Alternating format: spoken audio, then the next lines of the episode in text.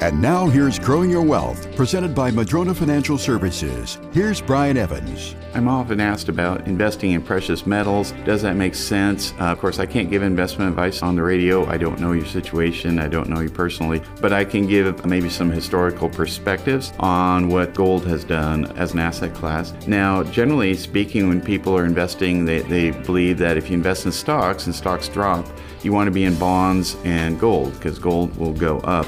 Ironically, this year, as I'm recording this, there hasn't been really any increases in gold, even though the stock market has been under a lot of pressure, uh, downward pressure, and the bond markets are down quite a bit too, the aggregate US bond market. What's interesting is a lot of people are upset about the stock market returns, but if you look at the two years as of uh, when I'm recording this, the stock market, the S&P 500, as measured as the stock market, is up over 30%.